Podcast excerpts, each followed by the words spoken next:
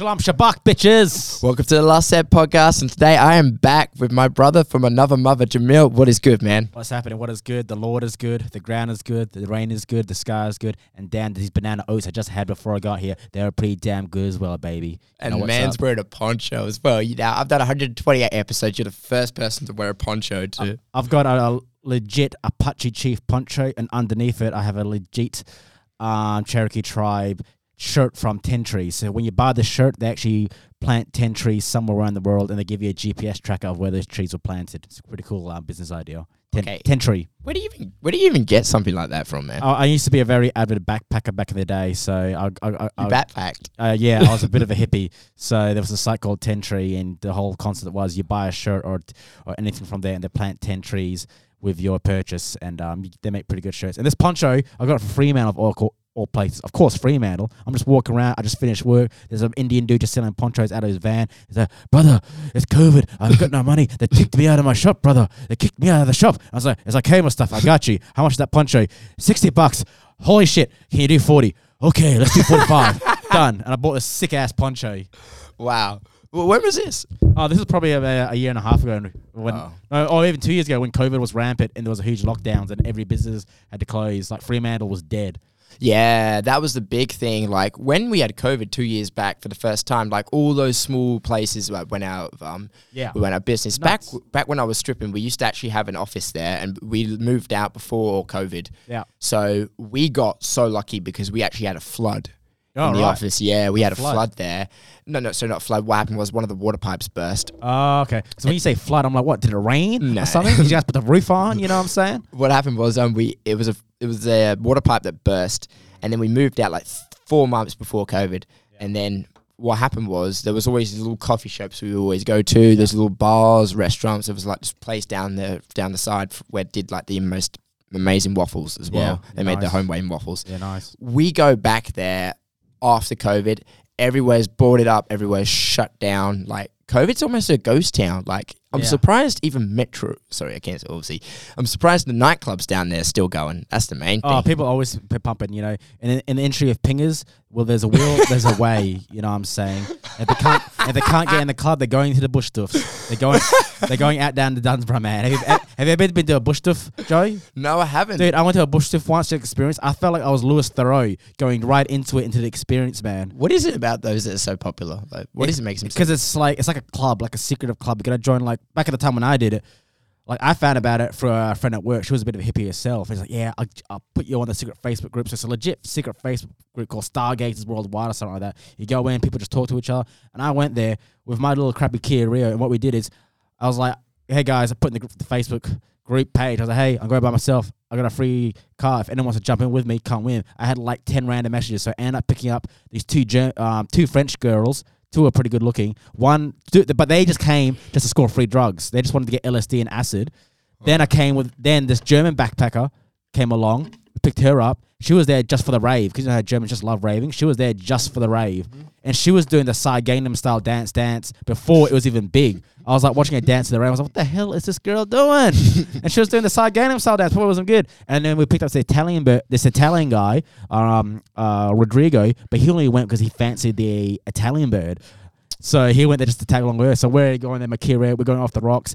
The two um, French birds, they're off trying to score acid. German girl's having a mad time. And the I think the Italian guy, uh, I think he ended up hooking up with the um, the German bird and they ended up sleeping in a tent in the middle of the night together in the middle of the bush stuff, but it was awkward. I was like, say, was this a bush stuff or the United Nations meeting you went It to? was it was a bush stuff. It was like people like twirling around fire sticks, doing glow, twirling glow sticks. All you hear is a dum,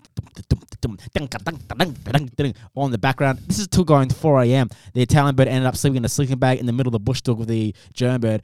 I think he fingered it in the tent. We also we were all watching, we were, but we were, everyone was just half their faces. So he's in there, just you know, just banging away in the tent in front of everyone. I'm like, whoa, okay, good on you, boot, dude. And then it got to like 2 a.m. I was like, these guys are still partying hard. These guys are still tripping. I was like, all right, guys, I'm going back in my car. I'm driving back to Perth. If you're coming with me, come with me. If not, you can stay here and find your own way back. And they ended up coming back with me. But yeah, it's wild, man. There's bush stuffs. wow. Yeah. F- Is this pre or post hippie phase? or during hippie phase? I think this might have been just after I finished my backpacking, so I was still in that zone of just meeting wild, crazy people. Yeah. How long did you go backpacking for? Uh, I did it for about two years on and off. So work for a bit, go, work for a bit, go, work for a bit, go. Wow. Dude, I was loaded back when I was in my early twenties. I had 40, I had like forty k in, in my bank in my early twenties, just for saving and working and in general, and a large um generous loan for my family, as Donald Trump would say. Um, but uh, yeah, yeah, man. So I just went back backpacking, backpacking. Yeah. Fuck. See, here's the thing when people go backpacking, they're like, oh, I got to find myself. I got to find myself. And that question, does anyone actually ever really find themselves in life, you know? To, to, with that, they will they'll either find themselves. Sometimes they do, and sometimes they just end up getting more lost. Yeah, You but know, what do you do once you find yourself? Oh, once you find yourself, then you got to find what your purpose is, and once you find your purpose is, then you can find a goal of what you want to achieve. Start a business, start uh whatever events you want to do, get more confidence. So once you find yourself, that's when you start doing what you're made to do and what you were put on this earth for. And then I say, that isn't that just life? That's also just life, you know. Once we find out what we want to do, that's where we go from there. Yeah. Well, it's, that's the thing. Like, um, I always tell people, don't bother finding yourself. Don't ever bother it, because how can you define finding yourself? It's very subjective, Joe. I know it's Very very, subjective. subjective. Look, it, hey man, it's a subject. It's it's us tonight. You know, this is it now. No script. You know, Yeah. we're going deep. You know, people go, you go got the vape too. Pe- I know I'm on the vape zone, and people go for wild zone. People go for wild faces. You know, back when I was, uh, you know, in my hardcore Christian phase before I was backpacking, man, I was seeing some wild things. I remember one time I was with this pastor, and we were performing this exorcism on this dude. You know what I'm saying? hey, you, you you've actually seen an exorcism. Dude, I've lived a wild, crazy life, Joe. So we're performing this exorcism, and the guy's like, "Shabba blah, blah, blah," and these demons just get out of there. I'm, I'm here holding this guy down. He's like convulsing. I'm just holding him down. He's like, hold him down, Oh, I'm down. This guy was getting violent and all that whatnot. You see all these crazy things. Then I fit, did the whole Christian um, phase, playing the the church band phase because I was Really? I was I was Christian famous in the scene. I went through June shops, account shops, seeing all these famous Christian hipsters, and they're like, "Oh, bro, what's up, man?" And, and I'm with my mates. Like, how do you know all these people? I just, I'm like, bro, I just know. Literally, I just know these guys from the church scene. Yeah. Um, did that phase for a bit, then the, did the backpacking phase for a bit. Um, then I disappeared off social media for a bit. I lived down south for a bit, and now I'm just doing you know the jiu-jitsu thing. You know, I'm like the, I'm, I'm the, I'm the Shane Warne of jiu-jitsu for Perth, baby. You know, I still drink, I still drink, I still smoke, I drive fast, I listen to my Eddie's music loud, and I do a bit of jiu-jitsu, baby. I grip it and I rip it and I pull it by the hair. That's how I live my life. And you're a black belt now. Yeah, This yeah, is yeah, it. yeah, this is Yeah. finally. This is the last time you were here. We were obviously talking about one of the questions I asked. Oh, how do you, how far do you reckon you are? And he's like, no, no, no, don't worry about Oh it. I was like, there." I was like, I've been here to wait five years, and I think maybe like a year and a half later, that's when I got it after when I I did the last podcast. yeah, with you because I was a brown belt for like maybe yeah a good solid five years, and I, and I switched schools from my previous school to now with Ammo under Adam Metcalf. And uh, I think we were just chatting one day. He goes, "How long have you been a brown belt for?" Actually, he's like, "Oh, for about five years." And Adam's like, "Jesus Christ, come to next grading. You, you're you're all right. You, you're a good role. yeah. I've seen your progress. You're going to the next grading." I was like, "All right, cool, cool, cool." so and it just happened just, just like that, you know. So yeah, we've got yeah we've got a pretty good relationship. Me and Adam Metcalf. You know, I, I usually do twice a week at his, a lot- most of the gi stuff, and I've got a very good relationship with the boys down at Drillich Combat Academy. yeah, I see you putting a lot of stuff out Uh, there. DCA, yeah, they're just ten minutes down the road for me. I'm very good, close friends with Anthony and Brandon, and Adam knows that he knows that they're close to me, and I'm very good friends there. So he lets me go and train there as I choose. He knows that I coach there as well. So um, the, the relationship, relationship between Amma and Drulich is uh, very, very close. Since um, you know, it's one of those new things now, and Adam's like totally open to it and totally accepted for me to go and cross train to other schools, especially at DCA. And he's so and he loves it. He loves it. Yeah, so that's actually one thing that I'll definitely see. Well, I wanted to point out, you're not just there, but you're almost so, you're also everywhere. You I'm know, every- you- you're everywhere. yeah. You, you you go to I think you go to Matt Shark sometimes. Sometimes you Yeah, go uh, to Yeah. uh, what is it? You sometimes at Riddlers, is just down the road from here. Mm. So, what's your stance on cross training now? Uh, well, Do back- you because some people yeah. it. Well, back in the day, back in the early like you know two thousands even, you know, jitsu was like very very tribal. It's like you gotta, gotta stick here, you gotta stick there. But it really just came down from the old school thinking of traditions. Back in the old sca- old days of of of Brazil, where it was very tribal. Back when the competition was so fierce, because it all come down to, especially in Brazil, when like it wasn't club rivalry, it was also even like town and style rivalries. And no, our jiu-jitsu style is the best. No, our jiu-jitsu style is the best. Because you know you'll see um like Instagram posts the greatest are like oh no it's all about humility and respect. But no man, they were kicking down doors. They were raiding schools. They were like beating dudes, beating dudes up because they didn't That like their happened in style. No, this happened in Brazil. Oh, okay, The yeah. If you go deep into the history of Gracie Jiu-Jitsu, they were literally going out, even in the street, and just beating people up. True. You know, so it really came down to that. Where back when everything was so tribal and so um, segregated, but now in this new scene, because uh, where jiu-jitsu is now becoming it's, it's emerging from a martial art to now into a legitimate sport. So now Mm. people just now want to cross train to get better. Like this guy, he knows these techniques better than I do. I'm gonna go see him. Maybe this crew, they're really good at this particular style. I'm gonna go see them. So everyone wa- wants to get better and better. So everyone's just like you know taking bits and pieces from different people and just using it for their own. I And mean, there's nothing wrong with that Yeah, there isn't. because everyone just now wants to get better for the sport and for the sport to go grow and get better. Everyone, you need to network and build those connections.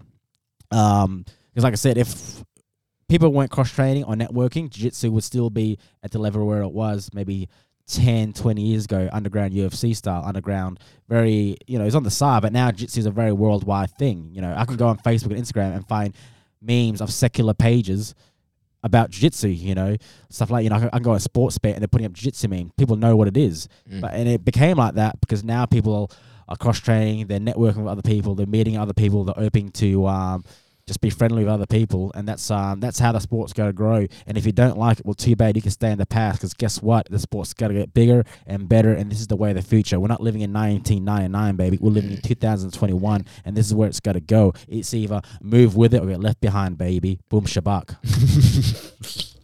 because well, when we're talking about like in terms of like martial arts, there when it comes to cross training as well, and you know we started off in Brazil because it's like when it came to uh, Japanese martial arts, like Yeah. or Chinese kung fu, like it was a re- it was like an insult for a Westerner to be practicing Chinese kung fu because it was their thing. I was just watching a Bruce Lee documentary before I got here. It's pretty good. Yeah, well, Yeah. which one though? Because apparently Um, one of them's really really few. Well, this is the one that I just found on Disney Plus. It's, just, it's literally called uh, "Be Like Water." It's on Disney Plus. I, was, I only watched the first twenty minutes. It's, pre- it's still pretty good. Okay, because there was one that they did. There was a Bruce Lee documentary they did, and they absolutely hated it because it had no, no relevance whatsoever. A lot of the stuff they got was factually incorrect. Yeah, Because I read, I also read his biography. yeah, Uh, well, literally, it's just called Bruce and all that. And it's this giant book, and they talk about all his controversies. And then people need to understand. When people tell me, "Oh, dude, he was like actually the biggest dick in Hollywood," yeah, and they say that, and then they got offended. I'm like, yeah, well, he kind of needed to be to prove a point, though, yeah. It's like- because yeah, it's like have you seen the film um, Once Upon a Time in yes, Hollywood? yes, And Quentin Tarantino was like, "Yeah, but he was a dick."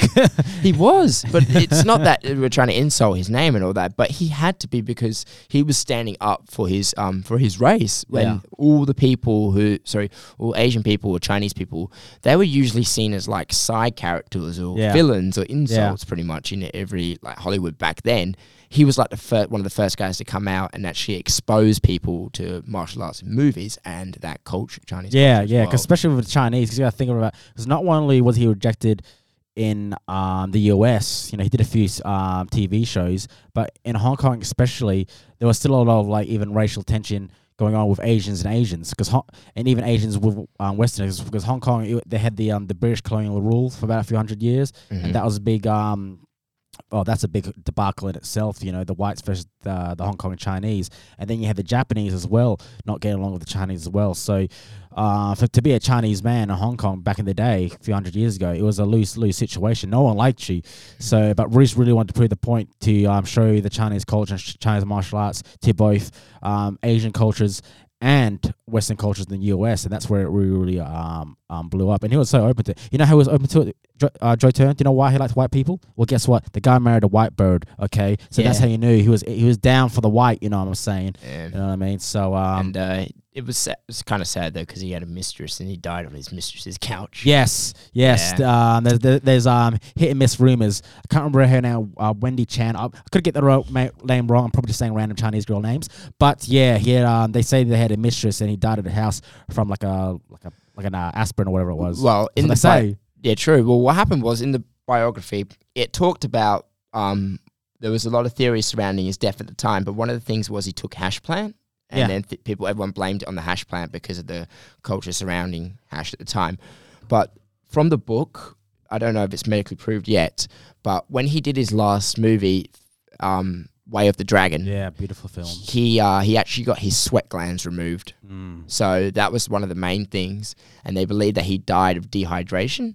Obviously, him taking, yeah. So that was the. That was the main thing. And when he took the aspirin, they thought, oh, it wasn't the aspirin that killed him. It was the fact that he was dehydrated from having his sweat glands removed. Yeah, Because he actually also dropped weight on that movie. yeah, Because the filming schedule was so like rigorous. yeah. All he had to do was like live off. I think he just lived off like vitamins for a few Yeah. days and got and dropped down. That's why he was like absolutely shredded. Yeah, shreds the gills. You see him like do his like you know poses, and you just see his wings and his obliques and his um, tr- um, his laterals just expand. Absolutely ridiculous, shredded. He was an inspiration to many, Joe. And if you think about it, if you want to get successful in life, you got to be a bit crazy. You know what I'm Yeah. saying? You think of all the greatest people in their art: Kobe Bryant, Kanye West, Tom Cruise. Bruce Lee, Gordon Ryan, they're all a bit nuts. They're all a bit haywire. They're all a bit crazy. But hey, that's what it takes to be the best.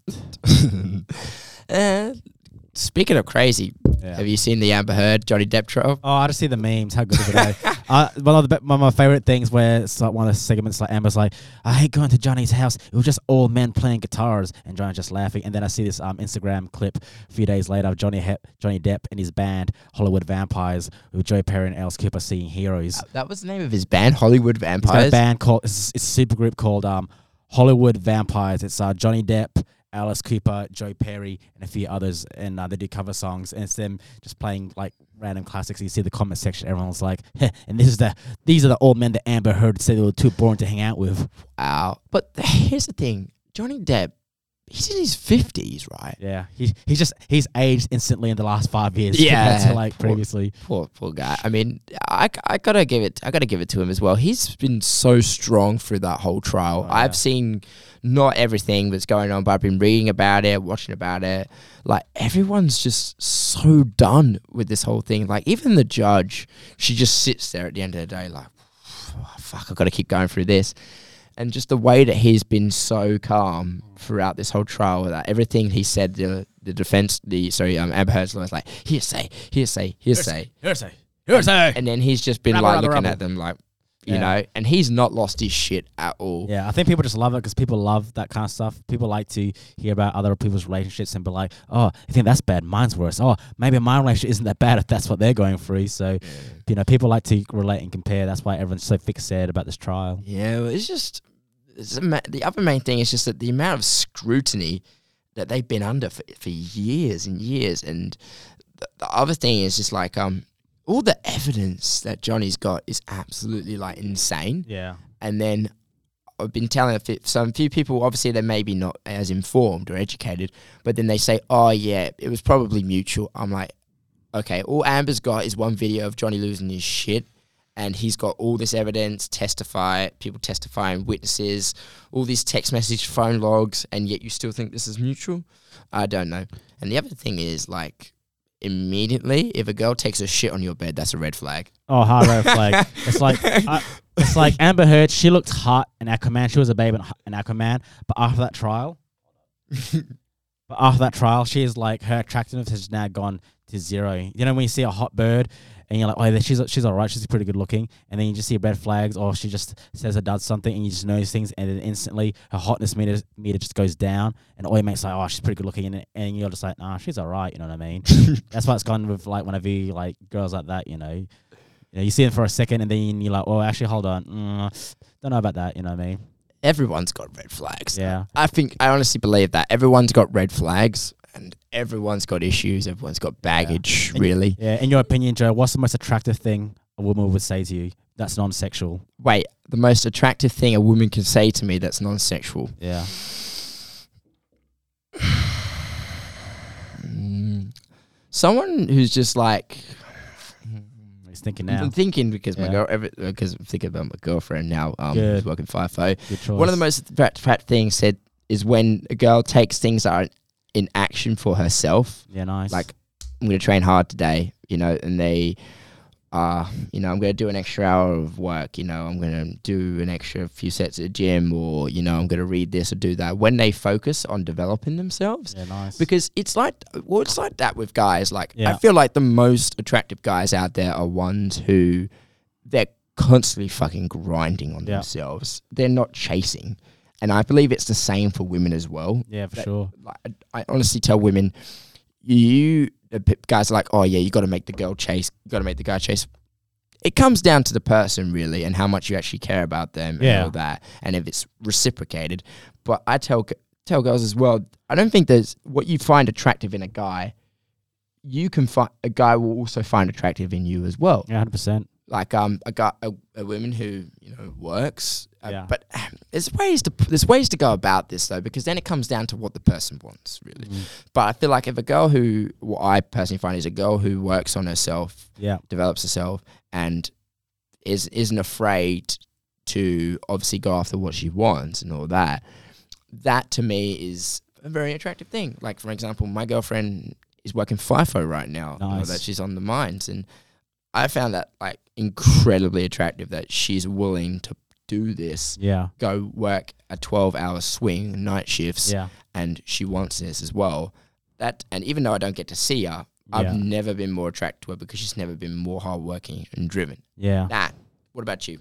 Um, yeah, I'll totally agree with you 100% there, Joe Turner. You know, because some people, they can do that long distance things or set apart things. You got some guys out there, if they don't text a girl within a day, they go crazy. And you got some dudes dudes and chicks out there where they can, like, you know, spend two weeks apart or spend like five days out texting or talking to each other and they're fine, you know what I mean? So it all depends on the, different personalities right there, you know what I mean? But yeah, you know, when I see someone, you know, working hard on themselves, growing their own goals, doing their own thing and achieving their own things, but not just that, but actually doing things that they maybe they think they can't do, maybe they think they physically can't do, or they know they got the odds stacked up against them, but they still do it anyway. There's something very admirable and attractive in that, you know what I mean? And um, and in general conversations, you know, um, you know, if a girl is, I'm, I'm all about communication. You know, what I'm saying here, Joe Turner. you Yeah, know? Yeah. if a- communication is key. you know, if a girl comes, and I'm attracted to, I'm talking to, and she regularly asks me, "Oh, how's your day? Oh, how's your day going?" That is very attractive for a for a man to, to hear himself. Isn't that right, Joe Turner? Yeah, yeah. what I mean? All right, I agree. You Yeah, know I mean? okay. If you're like chatting to a girl, you're chatting to her, you're trying to like, oh, I'm trying to find out more of this girl, and she asks you, oh, how's your day? How's work? Even if you're together, not together, or maybe you're doing the, you're still you're dating or testing the water, you're in talking phase, or maybe you're married. Just asking how your day is is just a huge sigh of relief. You know what I'm saying, Joe? It's a very attractive thing to say because then that gets me talking. Oh, my day was like this. How was your day? And that's nice, healthy communication. That's what we want, Joe. You know what I'm saying? you know, that's what it is. The most attractive Yeah. thing we can have in a relationship is just good, solid communication. You Yeah, know, well- you talk to me, I talk to you. You know, It's just when I feel like. Well, I mean, I'm 23 now, but everyone plays these fucking games when they're they're in their teens. Like, oh, and they take everything off as like like a one up. Mm. Like, okay, I'm not gonna. s- Or they del- play deliberate like shit tests. Like when play people play mind games. yeah, On, in, uh, it's- it's- I've seen it as well in the early 20s. Like, I'm not gonna talk to him today and see how they respond. Yeah, Or I'm gonna give them half-assed answers, see how they respond. yeah, Uh, when I see people doing that stuff or I see that stuff happen to you, I say, mate, you move on straight away yeah, because, or you can just see it how it is, Yeah. you know, and just uh, be aware of it. But when people keep, I hate it when I see people constantly trying to lure each other or trap each other or play psychological like mind games. It's just, it's, it's very childish, Yeah. all that. And if you have to do that to be with someone, then that person's not worth it. yeah. Exactly. You know, because Yeah. sometimes you gotta be all in, all out. You know, sometimes you gotta have that open chat. It's like, hey, are we doing this or not? You know, what's going on here? You know, what what do we want? This? Are we dating? Are we seeing each other? Are we just hanging out? Are we just getting coffee? Or are we just fucking? What are we doing here? Come on. What, do, what do what do you want? What do I want? You know, this. You know. a person who's clear on their intentions, Yeah. I think that's that's pretty good as well. Yeah, and then sometimes people just don't know what they want. People just love the chase. Honestly, there are people out there, and they just Mm, mm. love the chase. They love the attention. They love the chase. They love the uh, the admiration. They love the, the little dirty talk, sweet talk, all that whatnot. And guys and girls do this as well. They all do it. We both do it. You know, what I'm saying Joe Turner. no one's really like equal when it comes to the dating scene. Sometimes I, I I say that because guys and girls both have it. We're not fucking dating coaches, by the way, Tribuel. I'm not.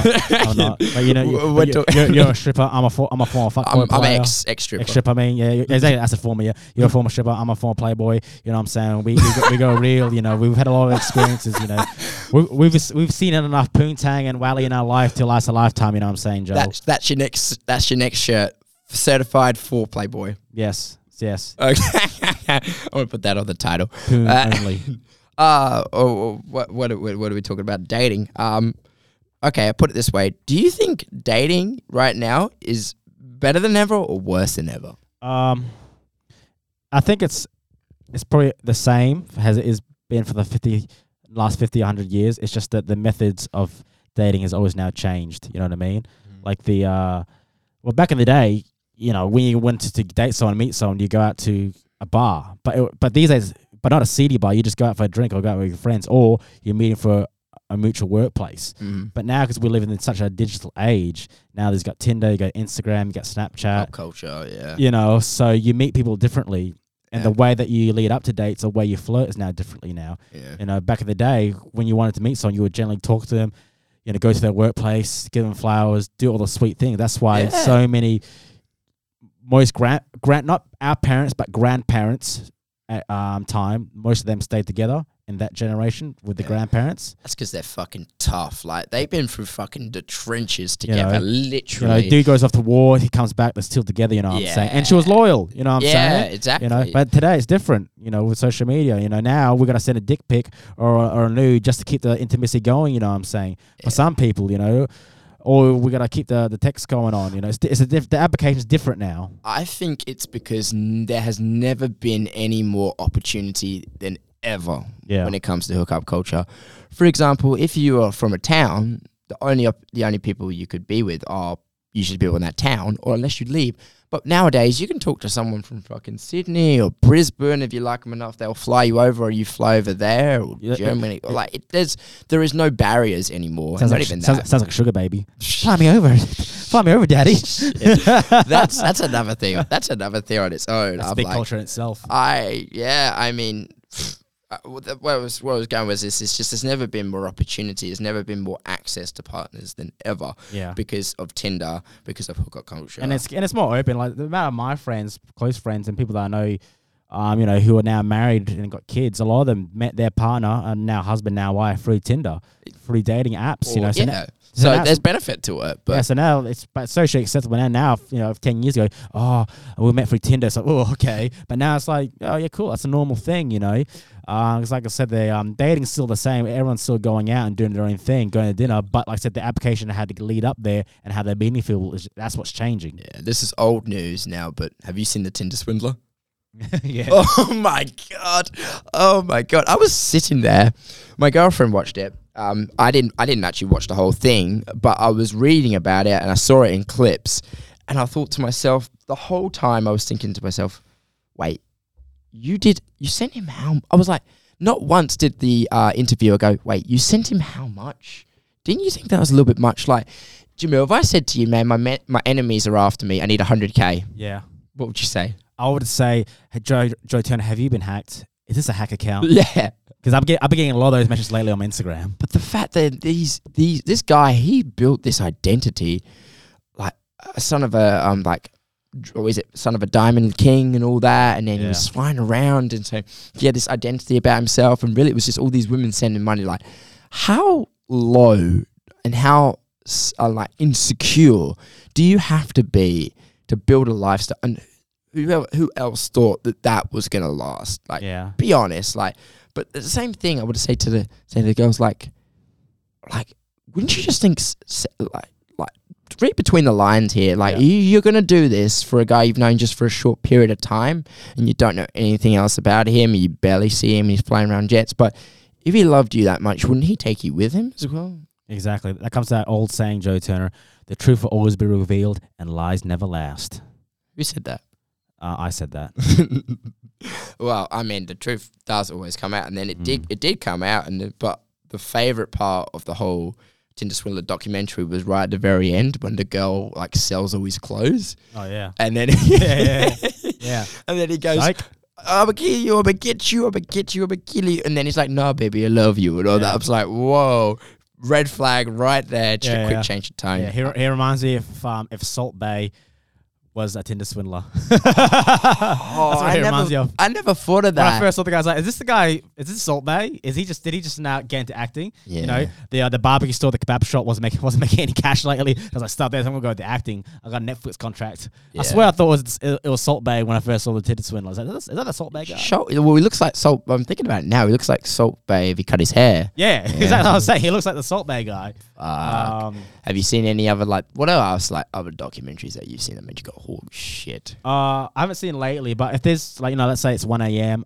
I should go to bed, and I'm like, fuck it, I'll do one more documentary. If I have to go go to doc go to documentaries, I usually just were, watch World War Two stuff. I'm fascinated Really? by World War Two and World War One. Yeah. Joe, you watch any documentary about Hitler, I'm there. Anything about not lost Nazi gold, I'm there. Anything about the Jewish Holocaust, I'm there. Anything about you know why the Kaiser got killed and assassinated by uh, Franz and Franz Ferdinand, I'm there, Joe. Yeah. Do do you um what was what was I gonna say? Uh, do you believe that Hitler's really dead? And we're dropping You mean, conspiracy he, re- you mean theories. he really died? Yeah, Or did he? Or, or did he fly? Or did yeah, he? fly to Argentina. Fly We're dropping conspiracy theories. I don't personally believe that he did, because if he did, I reckon we would have found him by found him by now. But the other thing is, I I believe there's a compelling argument to it, Yeah. but I just don't think there's enough. One thing I really enjoy the theory behind is the idea that, that there is like Nazi gold like hidden somewhere. Oh yeah, there's so much Nazi gold and Nazi treasure still Yeah. hidden in the world in bunkers that people are yet to find. It's ridiculous, yeah. ridiculous. More more gold worth in the Vatican right now, Joe Turner. Okay, Mm-hmm. more gold in the Vatican. It's ridiculous. And when people find that gold, eventually one day, if they do, god damn, that's billions of dollars. Well, you know the Vatican doesn't even pay taxes. No, no, it's like it's like it's like it's like, it's like low, it's like um global mega churches and churches in general. That's like their loophole because uh, it's, it's counts as a charity and because they give back to the community. That's how they return that threshold, and that's how um most of the time when churches get targeted, it's because of the whole uh, tax thing. But then it comes down to the moral standpoint of uh, the reason why they don't pay taxes because of what they do for the community. If they believe they are doing anything for the community, or they might not. So it really comes down.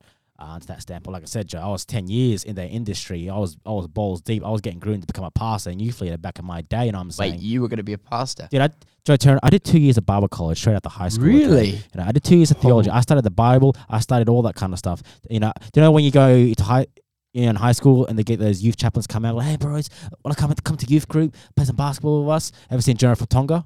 Cool Chris? Yeah. Cool Chris? That was me.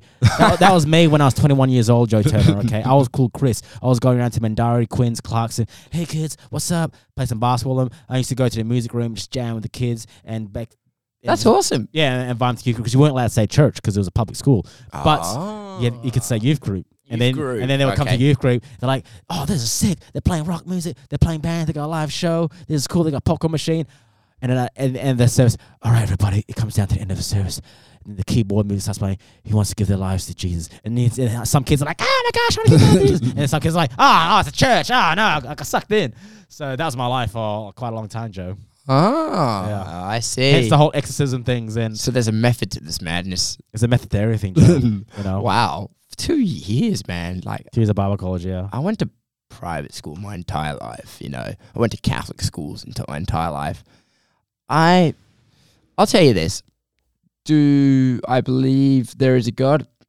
I don't know. They- They're always we're always open to that question. But one thing I've always strongly, strongly believed in was karma. Yeah, If there, I say to people, look, if there's God, there's karma. yeah, because I also tell people, look, uh, there's a there's this I don't know the name of this scientific th- uh, uh, scientific evaluation of it or scientific theory, but it has to be it's like the yin and the yang. There has to be the opposite of everything. Okay, so there has to be good, there has to be evil. If people have to admit that God exists, then people have to admit that the devil exists. yes, and you know, exactly. there's always opposite to everything Yeah, and it applies to every situation. So there's a good in every situation, but there's also a bad in every Oh, yeah. situation. That's one thing I tell everyone. yeah, So that's the theory that I believe um, is a, in the concept of polar opposites. And I think there was actually I remember that in like a documentary or something. But there was one. There's one documentary I think you would absolutely love because it's my go-to documentary. yes, Uh, it's called the Fire Festival, the Yeah, nice. greatest festival that never happened. Have you seen this? yes. I've seen that one. Oh my Beautiful. fucking god! Like, I love love nothing more than watching documentaries about entitled people lose their shit. It's crazy, crazy. The fact that this guy tried to set something up in a few months Mm. was insane. I remember there was a time in my uh, time in my streaming career, like one guy I knew he wanted to have this event, and I was like, "When are you gonna do it?" And he goes, "Oh, in three months." And I was like, "Get fucked. Yes. Go watch Fire Festival." yeah, yeah, yeah. yeah right. That's, that's like yeah, three months later. It's like happened. fuck, man. I mean, when you also when you watch those things, like you gotta man. People like that, they're either wildly stupid or very, very ambitious when they're trying to set something up there. But there were some documentaries I remember like watching that are just so fucking good. Like um, Have you seen Iron Cowboy? Iron Cowboy. What is that? Oh man, it's so good. It's about a guy who tried to do. He, no, he did it. He did like forty triathlons in forty days, Oh wow. and he did one in every. No, I think I think how many was it? I can't remember how many it was, but he traveled to every almost every state in America Right. and did a triathlon per day. There was a, some some things that he did like swimming. He swam in the pool, or rather than the lake, or he did the elliptical instead of running mm. because of weather warnings and all that sort Yeah, of yeah. stuff. But he managed to do it. But when he started, he was just like he had yeah, about ten percent body fat. By the end of it, he was absolutely shredded to the bone. Yeah. He when he tried to swim in the river. He had a panic attack and almost caught hypothermia because he did literally did not have enough fat on his body Just sink. You'll just yeah, sink. you yeah. know? and then people had to calm him down on the last day. It's going to be Yeah, okay. you think of it like imagine all the uh, the water weight he would have shredded off, being Yeah. both dehydrated and sweating it out. You know what I mean? You know. Um, so yeah, hundred percent believe that. And, and triathlons are huge in America. People love triathlons, and they got such a good landscape to do it.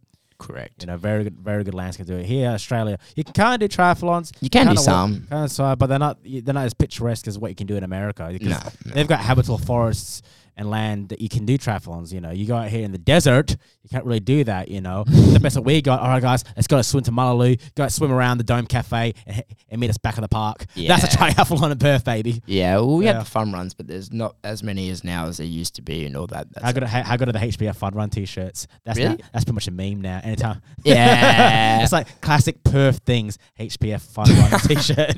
I feel like people do do it for the t-shirt though. yeah, I do it for the t-shirt. It's a nice Yeah. t-shirt. I see people go do their gardening in those t-shirts. Yeah. Or even just go to like you know when I back when I was back at Surge in Wanneroo, everyone was wearing HBF Fun Run shirts just to lift weights. It was hilarious. It was great. Tell me you're from Perth without telling me you're from Perth. That's Yeah. the main thing. HBF Fun Run. Anyway, so let's um let's circle back a little bit. So one thing I wanted to ask you now is, Shalom Shabbat. as that's your now that you're a black belt, Yes, let's talk jiu-jitsu here. Yeah. What's um what's what's changed? Do you feel like oh I've got a black belt, but what's next for you? Dude, I feel like when you get to a black belt or when you get to a new belt in general or when you get like a new stripe, you get like a placebo effect. Okay. You know what I mean? It's like, you know, you tell someone, oh, this drink has alcohol in it. And you're like, oh, yeah, sweet. And you're like, you pretend you're drunk, but you're not even that. There's no alcohol in it. You're not Really? drunk. Okay. It's like that. I believe it's like that with gradings and belts and all that. Once you le- you level up, you get like a bit where you're like, oh, a bit of doubts, you know, there's no alcohol in this drink. Or, oh, I don't think I should deserve this belt. But then you, you know, you take it or you do it and you start getting really, you re, you believe it and get really good. So lately, my last rolls, even though I'm injured right now, I've got a foot injury. I- My What last happened? Oh, I was wrong with Anthony Drulich. and he's got gorilla hands and he went for a toe hold and, and it snapped my foot. But um, yeah, once you get in the zone and you believe that you're at that level or you believe that this is helping you, like in the last two weeks, four weeks, since getting that black belt, my roles have been incredible. Like, for me, like, I feel like I've seen like better roles in myself and I'm very happy with the roles and the training that I've been doing. So um, yeah, it's been really good. And if you say um, so I believe I've definitely progressed or feel like I've gotten better just by you know getting a new color around my waist. Um, and what's next? Um, I'm trying to get more uh, gigs for, for coaching now. Uh, uh, there's another Yeah. there's a school down south I'm trying to secure to get like a regular coaching gig, like uh, two days a week. That why not in another place? Because I still do stuff at Drillich, but you know, because I'm trying to hustle as much as I can. So I'm just trying to make uh, more bits and pieces of money here and there. If I should I open my own school, I don't really have that plans in that really? mindset. To I was going to ask school. that. I mean, Probably not. well, you have the influence. Yeah, That's yeah. the thing. But um, uh, yeah, but just opening my own school and having the capacity and mindset to do that is probably not in my mind just yet. To do my own thing, I'm pretty happy helping out the Drillich boys at DCA and June Lab and watching that grow right now, and just doing my own training.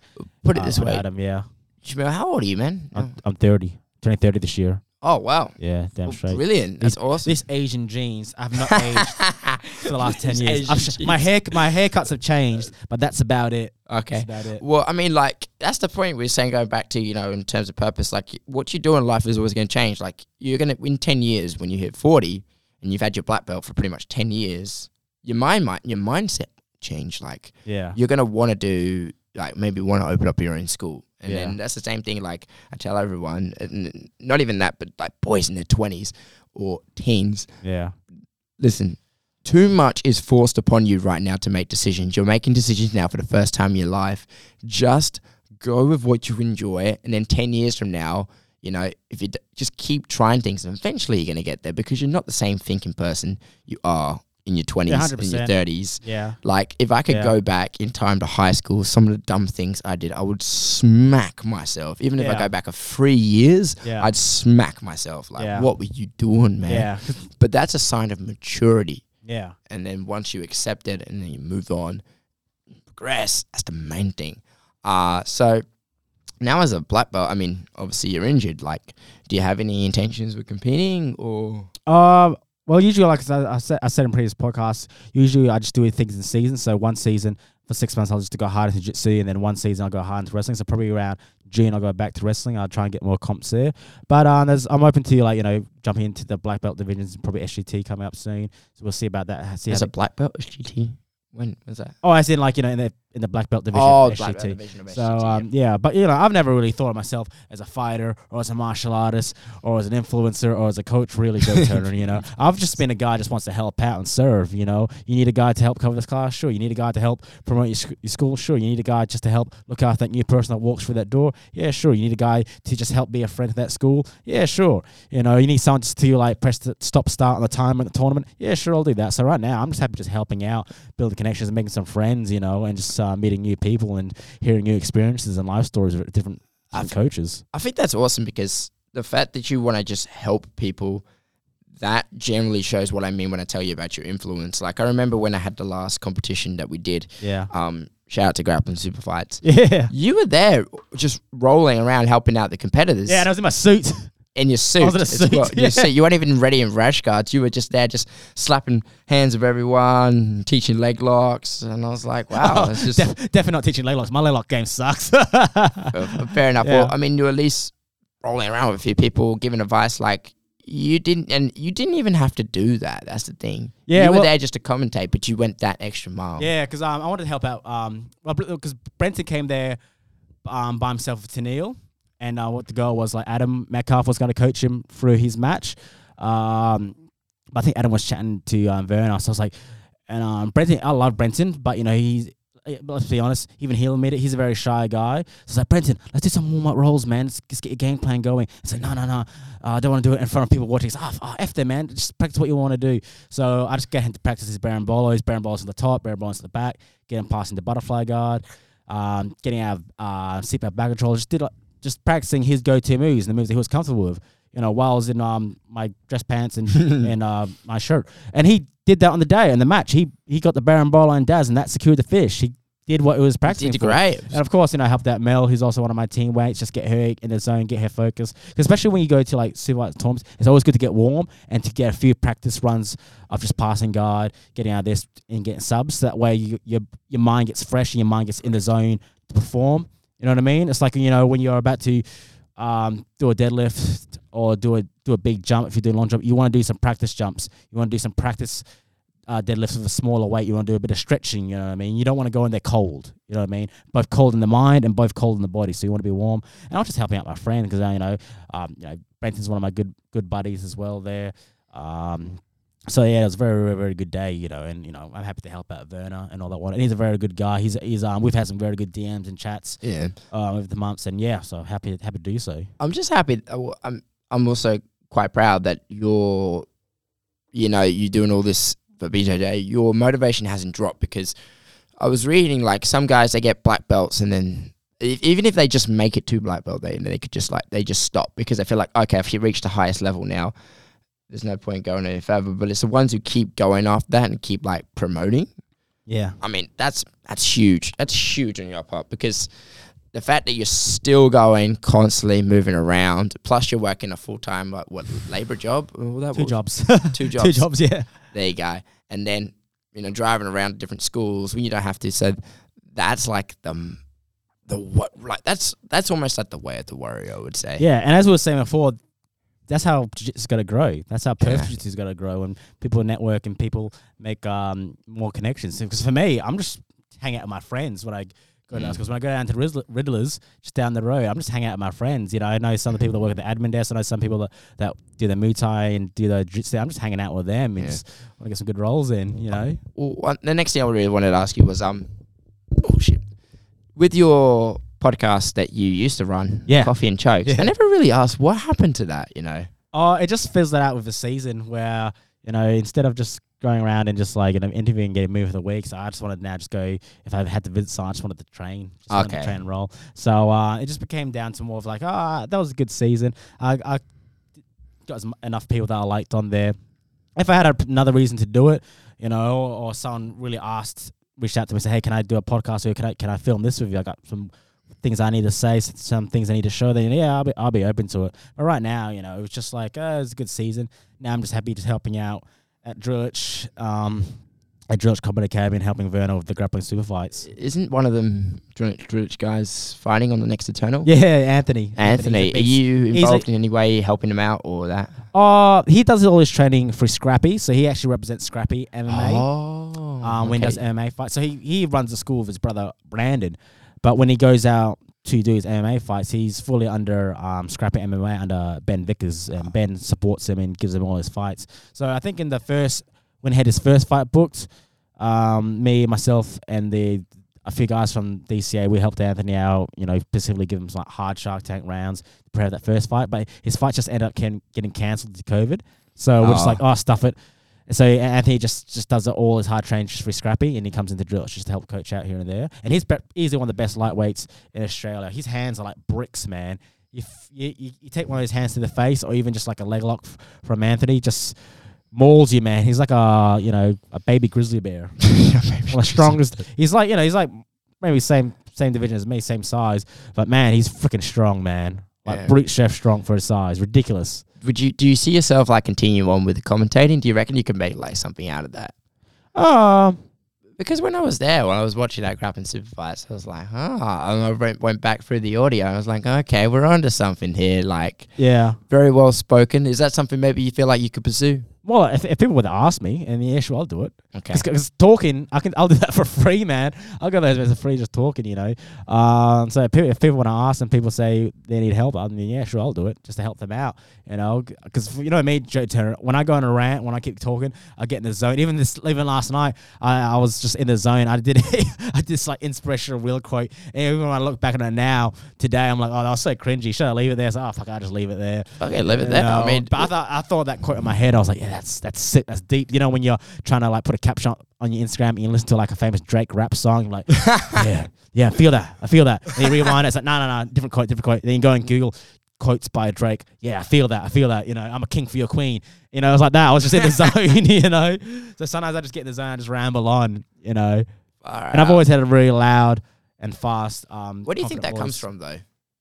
Oh, it- it hundred percent comes back from my church days. Really? Yeah, just Like- speaking and preaching and, and um, Oh, you presenting. preached as well. yeah, bits and pieces, you know, stuff Ah. like that, and playing music and all that whatnot. Just all came back. Everything I've learned today from jiu-jitsu came from just being in the church scene, being Wow. a, like a super Christian, growing up as a Christian in, Were you, were in, you band, in youth band. No, no, no. I got like born again, saved when I was like um, probably seventeen at the end of year twelve. So yeah. What, were they dunked you in the, the river or something? Oh Or no, that was swimming pool? baptism. Uh, well, yeah, I got baptized probably when I was like eighteen. That was uh, yeah, that was actually Wa- uh, Wanneroo Echo Motion actually. Um, so that's when I first became a Christian, and I was like in that scene for like a good solid like ten years. You know, doing that, doing the band thing, doing the youth group thing. So, and everything I learned from there, dealing, how to deal with people, how to deal with um different groups. Learn, I learned that now in jiu-jitsu because everything I'm seeing now in the jiu-jitsu scene, I already I've seen that all in church, especially in, in the whole cliques things. You know, back in the day, you leave a church, they shun you for life. Why? It's, it's just what they do. It's like you're dead to them. You'll have them on Facebook, you know, and the minute you start accomplishing things, they won't give you any notice at all. It's the same sometimes with jiu-jitsu scenes. The minute you leave a school or leave a group of jiu-jitsu friends, it's like you're shunned. It's like you're dead to them.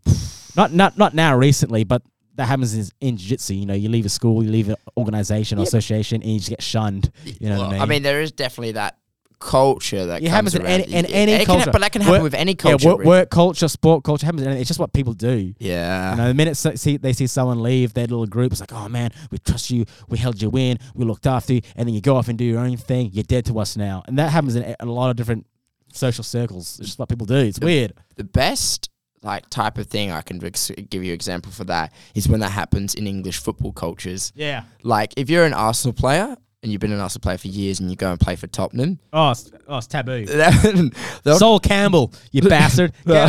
You know? oh god, I was about to use him as an example. Yeah, like that's the kind of stuff where people like throw bottles at you and all that while you're playing. Yeah, Adebayor. Oh, but man. Adebayor had a good reason. They were chanting like really bad racist things to him, and then when he scored that goal against Arsenal on that derby and oh. ran from one end of the pitch to the other end of the pitch and and celebrated right in front of the Arsenal fans, and they're like throwing bottles at them. That was but he did that for good reason because were chanting Adebayor, your dad washes elephants and your mum's a whore. So What? that's so bad. No so he had good reason to go and celebrate in front of their fans. But it's true. You leave a football club in England, like you go Arsenal or Tottenham, or you go to um, you know, like Liverpool to like Man U. It's like, whoa, buddy. It's like you're you're dead to them now. You know what I mean? Yeah, yeah, uh, that that's that's true.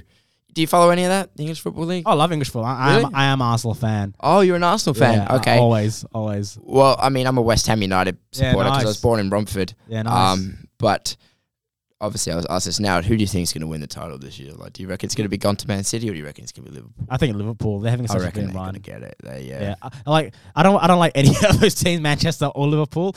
But But I like to watch Manchester but- fail. yeah, but the, yeah, exactly, because they got so much cash. It's just funny watching them fail. But Liverpool have, in general, they have a likable team. They've got like a really good squad, and I like the people on their team at Liverpool. So um, I'd rather watch them to win yeah. than, than, than Man City. By the way, did you? I mean, remember on the last uh, season that we did? Oh, Sorry, the last episode that we did together, we talked about Peaky Blinders, and it finally came out. Have you seen it? it? Is it on Netflix now? It's not on Netflix Oh, now. I know it's out, but I'm Yeah. waiting for it to come on Netflix because I can't be bothered getting the, the subscription to, to get the other channels. So I'm just waiting for it to come on Netflix. yeah. But I know it's out. I've only seen bits and pieces of it for Instagram.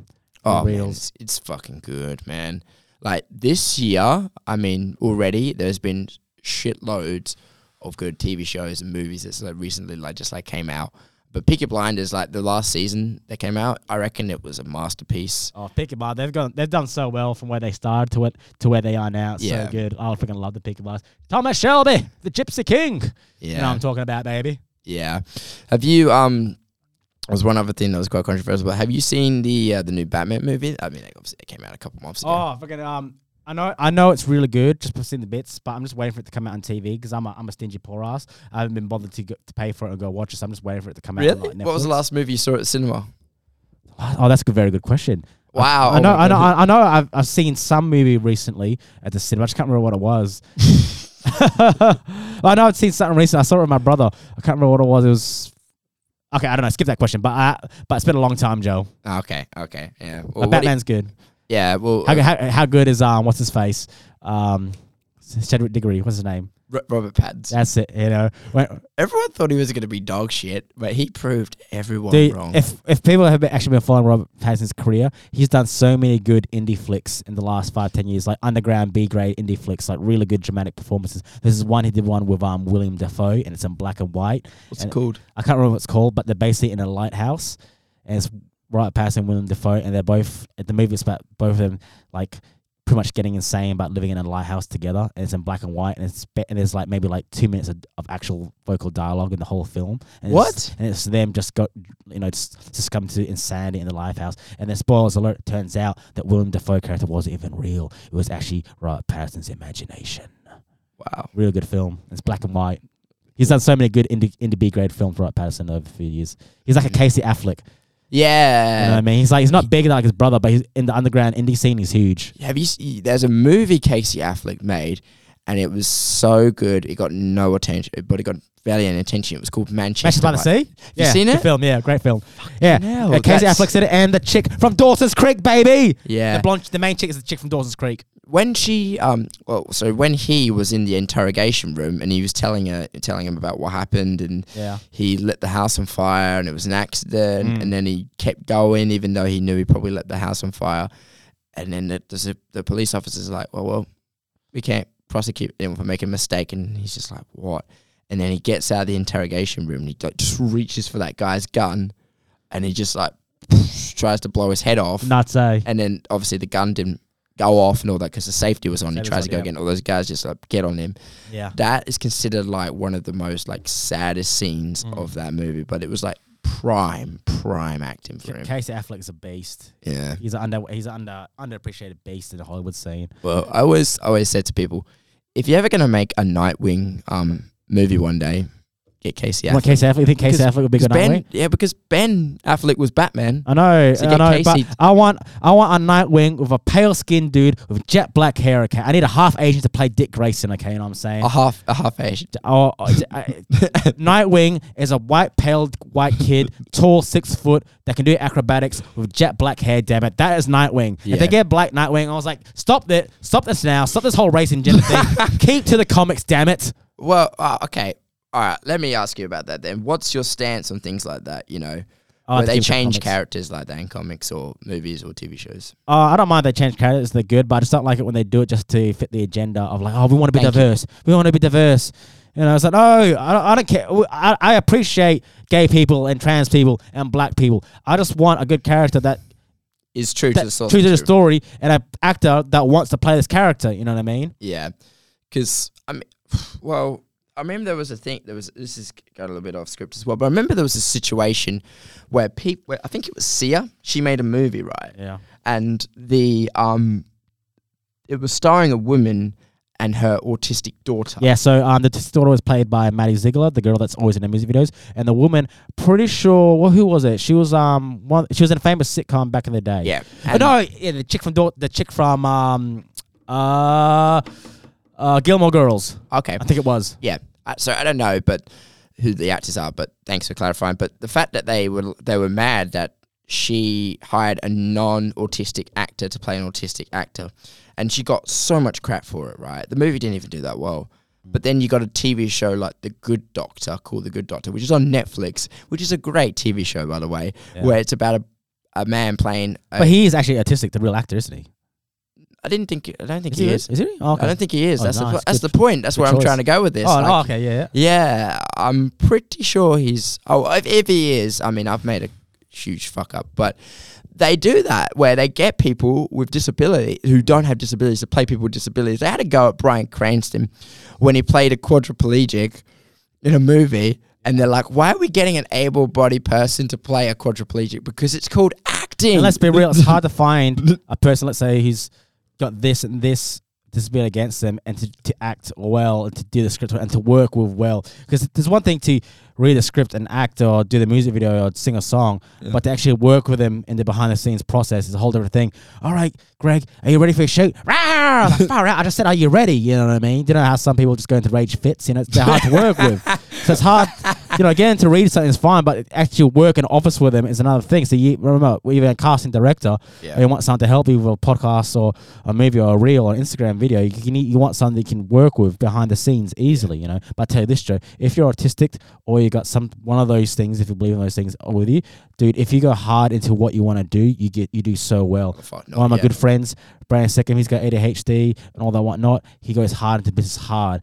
Um, Mus- Musameshi, you know, 100% is on the spectrum. He goes hard in jiu-jitsu because once they focus on what they want to do and what they want to pursue, they do it 100% and they eliminate any distraction, any um error that they see, you know, because we I can go to jiu-jitsu and I get distracted, you know, I'm wa- listening to the professor um, t- demonstrate the technique and I'm off in the clouds. You get someone with like, you know, a learning deficiency or whatever you want to call it, they zone in and they focus and they get so, and that's why they get so good at that chosen sport because they don't see that they take out the errors and they don't get distracted like we do. You know what I'm saying, Joe? So, Uh, um, like I said, there's so, a good and bad in it. yeah, So say I'll give you another example. So like when I'm rolling or when I'm train uh when I'm rolling, obviously it's notice guys that to everyone I'm I'm deaf. I'm completely deaf. Yeah. Obviously I lost my hearing when I was three. I have cochlear implants. These things can get damaged easily, so I don't wear them when I roll.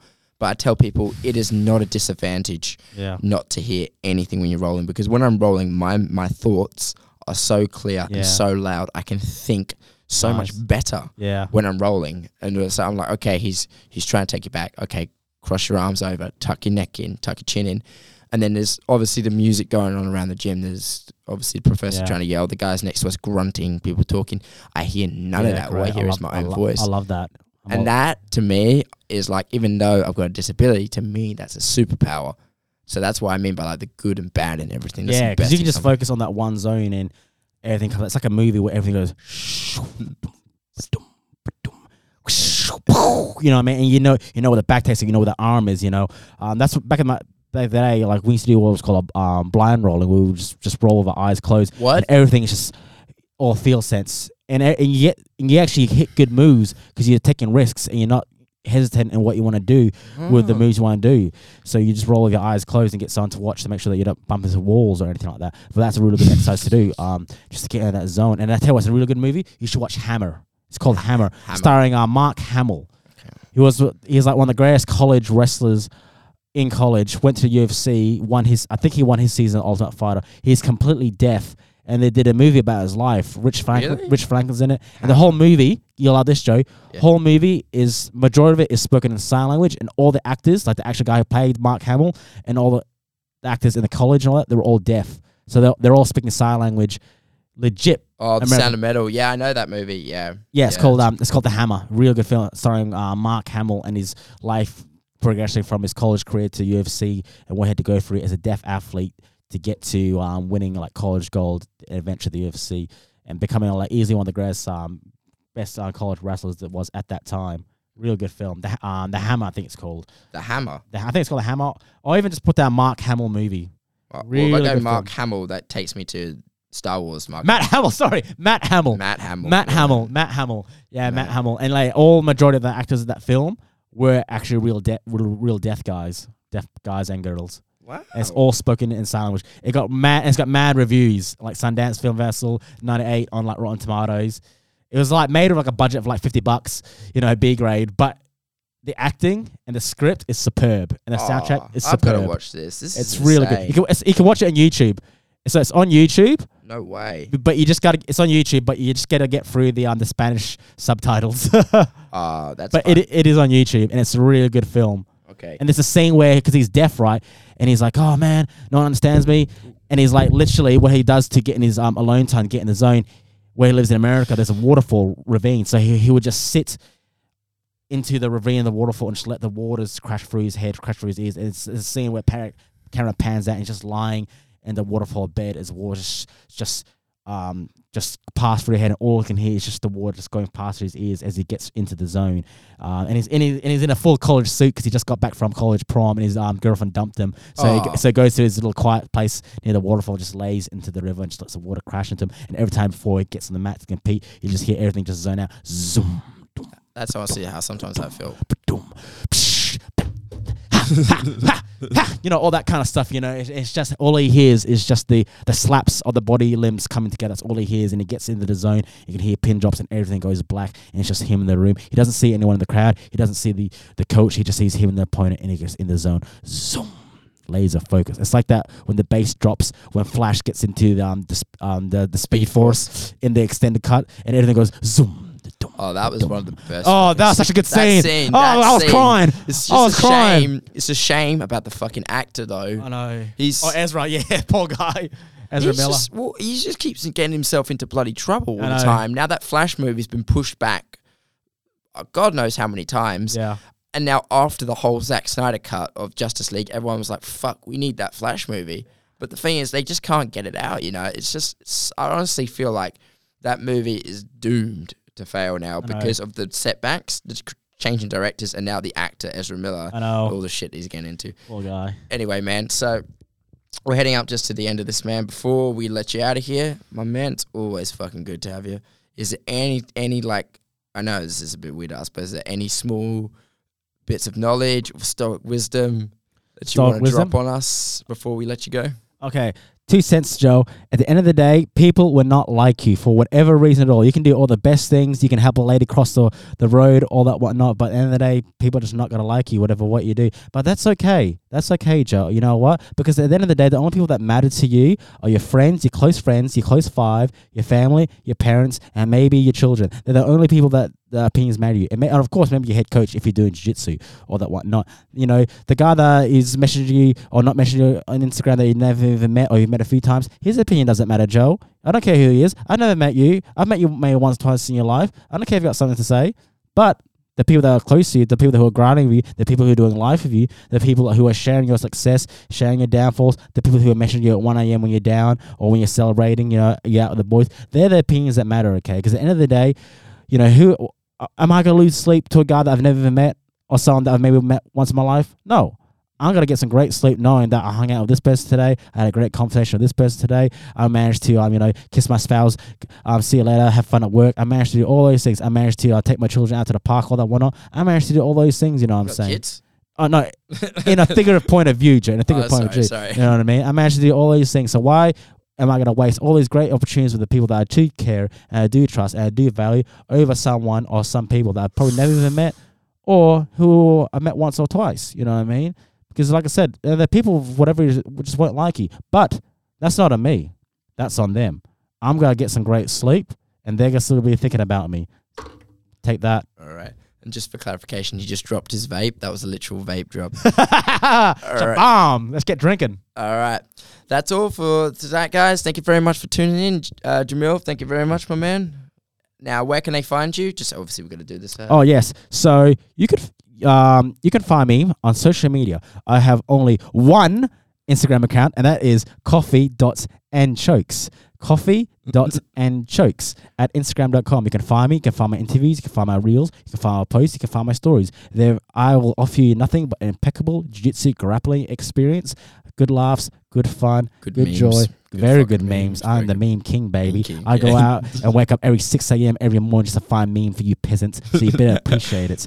Okay. So you can find me on there. And don't forget, guys, Joe Turner. Joe Turner's the man. Not the rapper Joe Turner. The not that guy from Australian Idol 2004, Joe Turner, but was the a Joe Turner Turner. rapper? Yes, he won Australian. uh, He was in Australian Idol 2004, and he had that song called "These Kids."